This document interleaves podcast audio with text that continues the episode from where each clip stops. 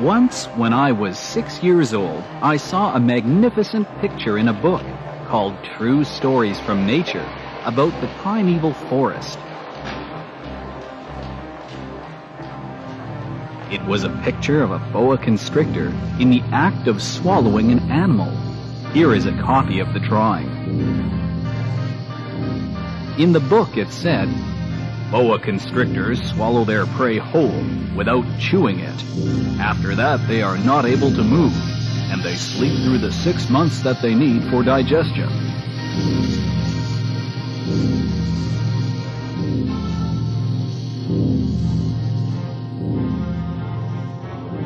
I pondered deeply then over the adventures of the jungle.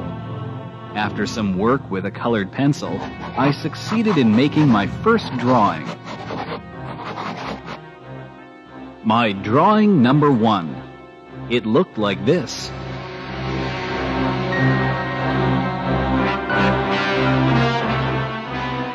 I showed my masterpiece to the grown-ups and asked them whether the drawing frightened them.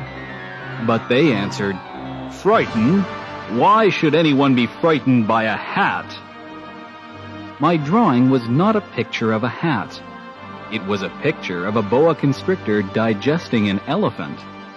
But since the grown-ups were not able to understand it, I made another drawing. I drew the inside of the boa constrictor so that the grown-ups could see it clearly. They always need to have things explained. My drawing number two looked like this. The grown-up's response this time was to advise me to lay aside my drawings of boa constrictors, whether from the inside or the outside, and devote myself instead to geography, history, arithmetic, and grammar. That is why, at the age of six, I gave up what might have been a magnificent career as a painter. I had been disheartened by the failure of my drawing number one and my drawing number two.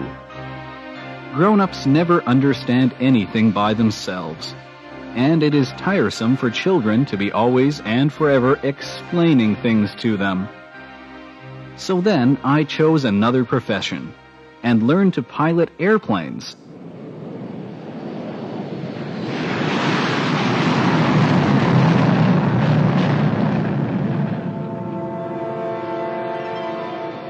I have flown a little over all parts of the world. And it is true that geography has been very useful to me. At a glance, I can distinguish China from Arizona. If one gets lost in the night, such knowledge is valuable.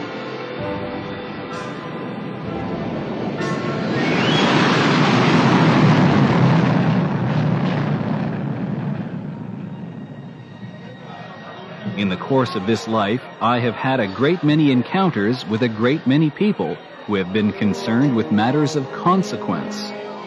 I have lived a great deal among grown-ups. I have seen them intimately, close at hand, and that hasn't much improved my opinion of them. Whenever I met one of them who seemed to me at all clear-sighted, I tried the experiment of showing him my drawing number one, which I have always kept. I would try to find out, so if this was a person of true understanding. But whoever it was, he or she would always say, "That, that is a hat." hat. Then I would never talk to that person about boa constrictors or primeval forests or stars. I would bring myself down to his level. I would talk to him about bridge, and golf, and politics, and neckties. And the grown-up would be greatly pleased to have met such a sensible man.